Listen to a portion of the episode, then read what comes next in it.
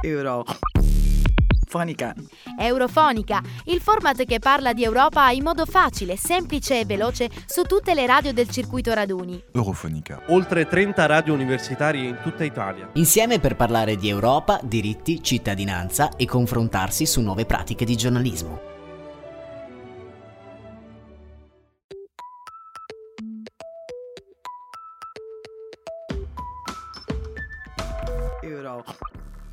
Eurofonica. Bentornati su Eurofonica e bentornati con una nuova puntata. Se siete qui non dovrebbe essere necessario dirlo, ma ricordate di seguirci su tutti i social network, Instagram, Facebook, Spotify, Apple Podcast e siamo anche su Twitter. Di cosa parleremo io e Irene oggi? Di insetti, della decisione dell'Unione Europea di autorizzare il consumo del tenebrione mugnaio, o meglio le larve del verme della farina, e poi delle polemiche sulla decisione irlandese di inserire nelle etichette degli alcolici delle indicazioni sanitarie sui possibili danni. E poi vi lasceremo con una chicca, ma non vi anticipo nient'altro. Eurofonica.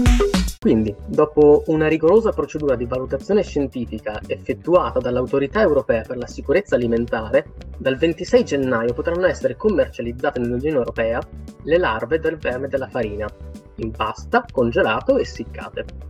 L'autorizzazione, proposta dalla Commissione europea e approvata dagli Stati dell'Unione Europea, arriva dopo l'ok dato a partire dalla fine del 2021 prima alle larve gialle della farina, poi alla locusta migratoria e da ultimo ai grilli. Altre otto domande sono in lista d'attesa. Tu che cosa ne pensi, Irene? Secondo me l'approvazione e la commercializzazione di cibi a basso impatto ambientale e comunque alto impatto nutritivo, come per esempio gli insetti, è una cosa estremamente positiva, perché alla fine sappiamo che l'allevamento e l'agricoltura che, che si occupano della produzione di alcuni altri cibi che già sono all'interno delle nostre diete hanno un impatto ambientale molto più alto rispetto a quello degli insetti, per esempio, che sono stati appena approvati dalla Commissione europea. Quindi è giusto che dopo un'attenta analisi della commestività di queste cose vengano approvate se, se sono in linea. Hai detto proprio bene, uh, hai parlato di basso impatto ambientale. Ecco, io sono abbastanza attento a queste tematiche nell'ultimo periodo ed effettivamente l'allevamento di insetti potrebbe contribuire anche a, rid- a ridurre le emissioni di gas serra e anche lo spreco alimentare, forse. Lo studio di queste proteine derivate da insetti è considerato peraltro, cosa che non sapevo neanche io, una delle aree più importanti del programma Horizon Europe, che che sostiene finanziariamente la ricerca nei paesi dell'Unione Europea. Gli insetti, per farti un esempio, io ho comprato tempo fa una scatola di cavallette aromatizzate al peperoncino e sono ricchi di proteine oggettivamente e anche nutrienti. Hanno, fun fact, 70 grammi di proteine ogni 100 grammi di prodotto. Gli insetti, insomma, pullano in abbondanza sul nostro pianeta e sono responsabili, diciamo, del, di meno dell'1% delle emissioni totali relative all'allevamento. Per fare un piccolo esempio, eh, il 26% delle emissioni globali deriva dalla produzione di cibo. Quindi, dal momento che sono mangiati in diversi paesi nel mondo, perché non introdurli anche nella nostra dieta tradizionale? Questo in Italia ha provocato diverse reazioni, non so se le hai sentite tu. Che cosa ne pensi a riguardo? Li introdurresti nella, nella tua dieta? Ne hai, li hai già provati magari? Non ne ho provati, ma sono assolutamente aperta a provarli, mm, un po' anche per mia propensione a provare qualsiasi cosa che sia commestibile, ma in questo caso anche perché io come tante altre persone, penso soprattutto della mia generazione, stiamo cercando di andare verso una dieta più sostenibile con un più basso consumo di carne che è sia dannoso per l'ambiente che oggettivamente dannoso per l'organismo e integrare gli insetti come anche alimenti a base vegetale che però riescano a fornire un alto apporto proteico è sicuramente utile sia dal punto di vista della sostenibilità che dal punto di vista della salute. A questo proposito avevo letto e non lo sapevo che la maggior parte degli allevamenti che esistono già di insetti sono in Francia perché ne esistono già e producono insetti in grande quantità e lo fanno soprattutto con lo scopo di produrre mangimi per animali e possibilmente poi di andare a impattare sul mercato del cibo che viene consumato anche dalle persone. Però attualmente produrre mangimi per animali rende appunto l'impatto della produzione di questi mangimi sia più sostenibile che anche meno dispendioso per le aziende. Neanche io lo sapevo e a questo proposito ho letto un articolo poco tempo fa, pochi giorni fa, di una, un'azienda a Viterbo, in provincia di Viterbo, che coltiva insetti per appunto produrre mangimi animali. L'azienda da cui avevo preso queste cavallette è un'azienda peraltro eh, fondata da un italiano che ci promettiamo di intervistare e portare qui su Eurofonica e che produce insetti, se non sbaglio, in Olanda. Fa ancora più ridere il fatto che questo imprenditore sia italiano, vista la quantità di polemiche che sono nate in Italia a causa della decisione dell'Unione Europea. Le norme UE infatti includono requisiti specifici di etichettatura per quanto riguarda l'allergenicità, poiché le proteine da insetti possono causare reazioni soprattutto nei soggetti già allergici ai crostacei. Fa molto ridere, dicevo, la reazione da parte dell'opinione pubblica italiana, poiché di crostacei e molluschi noi in Italia ci cibiamo e anche molto spesso. Collegato a questo sfatiamo un mito. Il sistema di etichettatura dei cibi nell'Unione Europea è molto fiscale, il che significa che non ci troveremo mai a mangiare degli insetti inconsapevolmente. Sarà sempre segnalato sulle etichette dei cibi se quel cibo lì contiene effettivamente degli insetti. Oltretutto la direttiva europea che approva nuovi cibi, che è sempre in aggiornamento e si occupa appunto di esaminare e approvare per il mercato europeo cibi che non erano consumati nel mercato europeo prima del 97, che è da quando, quando questa direttiva è entrata in vigore, ha già approvato dei cibi che in realtà sono entrati perfettamente nelle nostre diete e che adesso consumiamo senza preoccuparci troppo. Per esempio i semi di chia, che sono stati approvati per la prima volta nel 2015 per la produzione di pane e panificati e che adesso appunto troviamo magari nei filoni di pane ai semi e simili.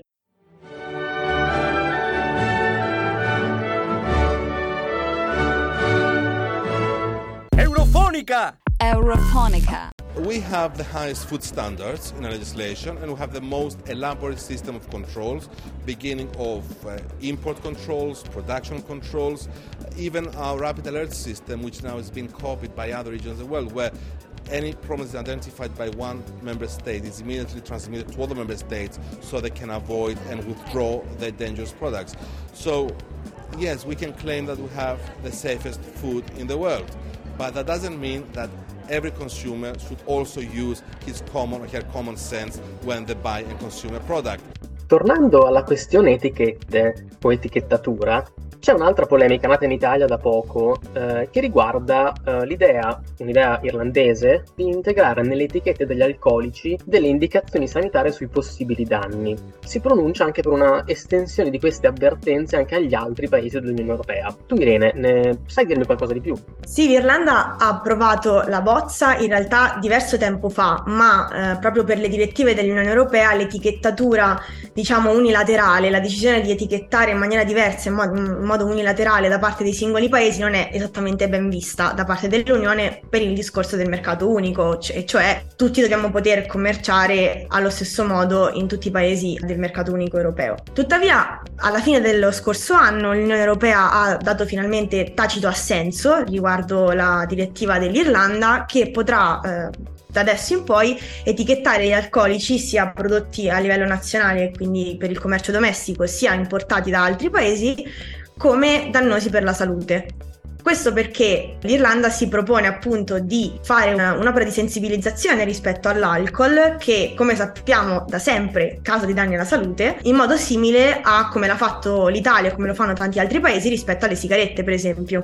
La polemica è ovviamente nata in Italia e probabilmente la vedremo anche in Francia o Spagna, forse, poiché siamo esportatori di alcolici, specialmente di vino. La cosa curiosa è che anche l'Irlanda alla fine è esportatrice di alcolici, non di vino, ovviamente, ma per esempio di whisky o super alcolici. Quindi questa proposta non è stata fatta, come si è detto in Italia, come le polemiche nate in Italia hanno detto, per andare contro il mercato italiano, ma per questioni etiche. Appunto, come hai detto tu Irene, il vino fa male, causa danni alla salute. L'alcol, infatti, è nella lista compilata dall'Agenzia Internazionale per la ricerca sul cancro delle sostanze cancerogene di tipo 1. Non c'è una dose sicura di consumo di alcolici, l'unica sicurezza è di fatto la cancerogenicità della sostanza. Sicuramente nell'immediato futuro avremo modo di parlarne e parleremo di nuovo di etichette, di insetti e di Nutri-Score. Sì, avremo sicuramente modo di riparlarne e questa sicuramente non è l'ultima polemica che sentiremo a riguardo. Nel frattempo vi lascio ad un podcast realizzato ancora da Antonio Megalizzi, Caterina Moser e Alessandra Sasso per Eurofonica, con a tema L'Unione Europea e il cibo le bufale dei media italiani. Come dicevo prima, è divertente perché è sempre più attuale come tema. Gli italiani, o almeno i media italiani, si sentono sempre tirati in ballo, sempre ostacolati dagli altri paesi europei, ma non vi anticipo nient'altro. A voi l'ascolto. Eurofonica! Eurofonica. Eurofonica. A leggere i titoli dei giornali italiani sembra spesso che l'Unione Europea operi un pericoloso diktat ai poveri agricoltori, pescatori e allevatori del nostro continente. Non si tratta solo di testate vicine ideologicamente ai partiti o schieramenti euroscettici, perché questo tipo di allarmismo si trova facilmente anche su giornali moderati o tendenzialmente in linea con i programmi europei. Qualche esempio? Ultima notizia in ordine di tempo è l'apertura dell'UE alla richiesta dell'alto rappresentante Mogherini di abolire i dazi doganali sull'importazione di olio d'oliva dalla Tunisia.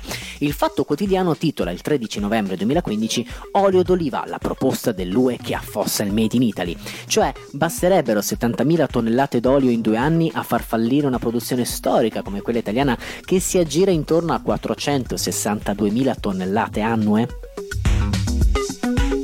Il commissario europeo al commercio Cecilia Malmström ha difeso la posizione dell'Unione Europea, dichiarando che si tratta dell'impegno comunitario ad aiutare l'economia tunisina a seguito dei recenti terribili eventi e lo scopo sarebbe quello di creare anche posti di lavoro a beneficio alla popolazione tunisina. Tradotto, libero mercato aiuto ai paesi che vivono la crisi che poi porta i migranti in Italia, e cioè il famoso aiutiamoli a casa loro, che a volte pare piacere all'opinione pubblica italiana e europea e a volte no. E come non citare la questione novel food discussa e avallata un mese fa a Strasburgo, cioè qualsiasi alimento che non viene consumato in quantità significativa all'interno dell'Unione Europea. Il Parlamento europeo ha quindi approvato l'utilizzo di insetti che, a causa dell'alto numero di proteine e dei bassi costi di produzione, possono porre rimedio al problema della malnutrizione. E mentre la stampa parla di EFSA, l'agenzia UE sul cibo, che dichiara di voler prima testare tutti i possibili rischi chimici, microbiologici e ambientali dietro queste nuove proteine, andando quindi a controllare in cosa consiste la nutrizione degli insetti e in che modo possa influire sull'ambiente, il giornale fa un miscuglio di OMS e Parlamento europeo, titolando Niente salsicce e carni rosse, ma l'UE dà l'ok per gli insetti. E cioè, orrore, niente bistecca di manzo, ci obbligheranno a mangiare insalate di cavallette. E poi vi ricordate la polemica tutta italiana di quest'estate riguardante il latte in polvere per la produzione di formaggio? La Commissione europea aveva inviato nel maggio 2015 una lettera all'Italia per chiedere la fine del divieto di detenzione e utilizzo di latte in polvere, latte concentrato e latte ricostituito per la fabbricazione di prodotti caseari come i formaggi, gli yogurt e le mozzarelle, prevista tra l'altro da una legge nazionale del 1974. Tradotto, l'Unione Europea ha chiesto al nostro paese di concedere la libertà ai produttori di latte in polvere di potersi inserire nel mercato caseario senza che venissero ostacolati dalla legge e dalla burocrazia burocrazia italiana. Cosa vuol dire libero mercato, libera concorrenza? Apriti cielo. Il Corriere della Sera tuona. Il diktat Unione Europea. L'Italia produca formaggi anche con latte disidratato, seguito dalla stampa che annuncia l'UE ci impone il formaggio senza latte diktat, impone, come se il nostro paese fosse continuamente schiacciato dalle direttive comunitarie e accettasse inerme qualunque decisione. Un'altra polemica risale ad un anno e mezzo fa, quando la Coldiretti, in aperta guerra con l'Unione Europea, per via delle misure troppo rigide degli standard del cibo, trovò lo spazio di sfogarsi sulla Repubblica del 21 maggio 2014 e scrisse Siete pronti a bere vino senza uva, mangiare formaggio senza latte e cioccolato senza cacao? Perché questi prodotti anomali anomali stanno arrivando anche nei nostri piatti. Intervenne Paolo De Castro, europarlamentare del PD in Commissione Agricoltura, a spiegare che l'Europa è uno spazio d'azione importantissimo che va presidiato con attenzione e impegno e proprio grazie all'Europarlamento, continua, i cittadini di oggi hanno maggiori informazioni sugli alimenti che consumano e i prodotti di qualità che rendono il nostro Made in Italy un'eccellenza sono protetti da contraffazioni e usurpazioni. E per chiudere le polemiche storiche sulla pesca del tonno rosso in via d'estinzione e i presunti diktat della Commissione europea sulla lunghezza del cetriolo, sulla grandezza dell'albicocca, cancellato nel 2008 ma ancora valido in casi d'eccezione. Nel primo caso, con buona pace dei pescatori, la specie era vicina alla scomparsa prima che le politiche europee contribuissero al suo ripopolamento nei mari europei e permettessero così un aumento del 20% di prodotto pescato nel 2015. Le regolamentazioni relative alle misure di ortaggi e verdure invece riguardavano le direttive sulla lunghezza e la larghezza di determinati prodotti al fine di facilitarne il commercio comunitario. Insomma, sono tanti gli esempi di come l'informazione italiana tenda spesso a rendere l'Unione Europea un mostro intento a creare norme che ci danneggino e basta. Come è vero che le decisioni dell'Europa sul cibo generano nella stampa nostrana ancora tanta ironia, molte polemiche e diversi attacchi, come se l'opinione pubblica italiana rivendicasse la sua leadership in base a tradizione e a diritto di autonomia nelle questioni relative al cibo che, con il benestare di tutta la nostra classe dirigente, abbiamo lasciato all'Europa come competenza esclusiva. Una competenza che ci conviene al momento di certificare la garanzia dei nostri prodotti sotto il marchio europeo, una garanzia che regala dei vantaggi dei quali però spesso ci dimentichiamo.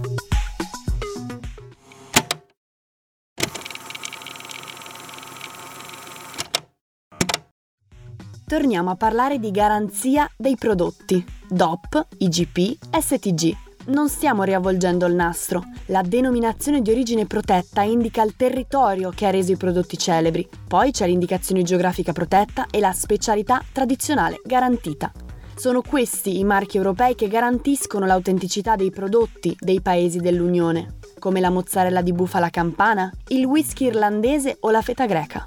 Eppure, a dicembre del 2019, il giornale intitolava Nuova mina sul governo, il dossier segreto UE letale per il Made in Italy. Il pomo della discordia è il Nutri-Score, una grafica a 5 colori e lettere, dalla A verde alla E rossa, da applicare sulle confezioni dei prodotti allo scopo di informare il consumatore per favorire un acquisto consapevole. Sviluppato in Francia nel 2016, il sistema di etichettatura fa un calcolo in base al contenuto di ingredienti da limitare, come zuccheri e grassi saturi, e quelli da favorire, come fibre e frutta. Il bollino rosso vieta la vendita? No. E la consumazione? Nemmeno. Semplicemente indica l'impatto sulla dieta. Il parmigiano reggiano è un prodotto DOP, ma nessuno può negare il suo apporto calorico. Contiene 402 kcal per 100 grammi, contro i circa 0,3 della Coca-Cola Zero. Anche questa volta i temutissimi dossier segreti sono stati svelati. Il logo nutrizionale francese si è diffuso volontariamente in altri paesi europei. Nessuno ha imposto nulla all'Italia. Dai complotti alle truffe è un attimo. Le quote latte imposte dall'Europa, una delle vicende più assurde che ha messo il nostro paese gamba all'aria. Frasi come queste riportate dalla stampa italiana e nei servizi delle Iene. Ma la questione è molto più complessa. La comunità europea nel 1984 aveva stabilito una quota limite per la produzione di latte per evitare una sovrapproduzione e per tentare di proteggere i piccoli produttori di latte europei. Ogni Stato avrebbe dovuto vigilare sui limiti, ma in Italia qualcosa è andato storto, perché nel 2018 la Corte di Giustizia europea ha inviato una multa di 1,3 miliardi di euro al nostro paese per la violazione del limite. Secondo la Corte, l'Italia, pagando le multe di coloro che avevano sforato i limiti e non prendendo altri provvedimenti, ha anche incentivato la violazione e quando nel 2015 le quote latte sono state abrogate, l'assenza del sistema di protezione ha lasciato i pastori europei in concorrenza tra di loro e sono emersi quindi grossi limiti dell'agricoltura italiana rispetto agli altri paesi, perché il latte italiano è di altissima qualità, ma ha anche un costo non competitivo nel mercato europeo. Morale della storia? L'Italia ha incentivato un sistema, volontariamente o meno, che di fatto ha finito per svantaggiare la produzione di latte nostrana. A gennaio 2018 l'Unione Europea se ne è inventata una nuova. Ora ha deciso di farci pagare i sacchetti della frutta e verdura al supermercato. Beh, notiziona. Il pagamento viene da una legge italiana, non europea. L'UE ha chiesto nel 2015 di ridurre l'uso dei sacchetti di plastica. Ogni Stato può scegliere poi di non applicare questa regola con i sacchetti ultraleggeri inferiori ai 15 micron. Tradotto, i famosi sacchetti utilizzati per frutta e verdura messi a pagamento non devono per forza essere biodegradabili. D'altronde le direttive funzionano così. L'UE dà un obiettivo generico, in questo caso la diminuzione della plastica, e il singolo paese decide come raggiungere lo scopo. L'Italia ha deciso di introdurre un pagamento visibile negli scontrini per sensibilizzare i consumatori sui costi economici e ambientali della plastica, andando oltre quanto richiesto dall'Unione Europea. E ricordi la questione delle misure per albicocche e cetrioli? Beh, l'Europa istitutrice non risparmia neppure le vongole. Il complotto UE contro lo spaghetto alle vongole che penalizzerebbe l'Italia è stato riportato dal Corriere alla Repubblica fino al Gazzettino. Al bando la pesca delle baby vongole che non raggiungono una taglia minima di 25 mm. Un colpo per sfavorire la pesca italiana o più probabilmente un modo per tutelare la specie e la sua sopravvivenza? E perché tutelare a scapito del Made in Italy? In realtà, dopo la richiesta dell'Italia nel febbraio 2016, la Commissione europea ha adottato un atto delegato per permettere ai pescatori italiani di pescare vongole di 22 mm di taglia, invece che di 25 una deroga confermata anche per l'anno 2020 e che viene definita periodicamente perché la Commissione deve verificare che i limiti più bassi non provochino alterazioni della fauna marina adriatica. Se regolamenti, direttive, decisioni vengono presi in sede delle istituzioni, dove partecipano anche i nostri rappresentanti, resta la domanda: perché l'Italia si sente sempre messa in riga? Caterina Moser, Alessandra Sasso, Antonio Megalizzi per Eurofonica. Eurofonica! Eurofonica. A questo punto non resta altro che salutarci. Vi ricordo che potete trovarci su Instagram, Facebook e anche Twitter. Se vi è piaciuta questa puntata e volete riascoltare i nostri contenuti o suggerirli ad un vostro amico o una vostra amica, ci potete trovare su Spotify, Apple e Google Podcast. Oltre che sul sito raduni.org e su tutte le radio del circuito dell'Associazione Operatori Radiofonici Universitari. Da Eurofonica, per il momento, è tutto. Continuate a rimanere sintonizzati per restare sempre aggiornati sulle ultime novità della politica europea. Alla prossima!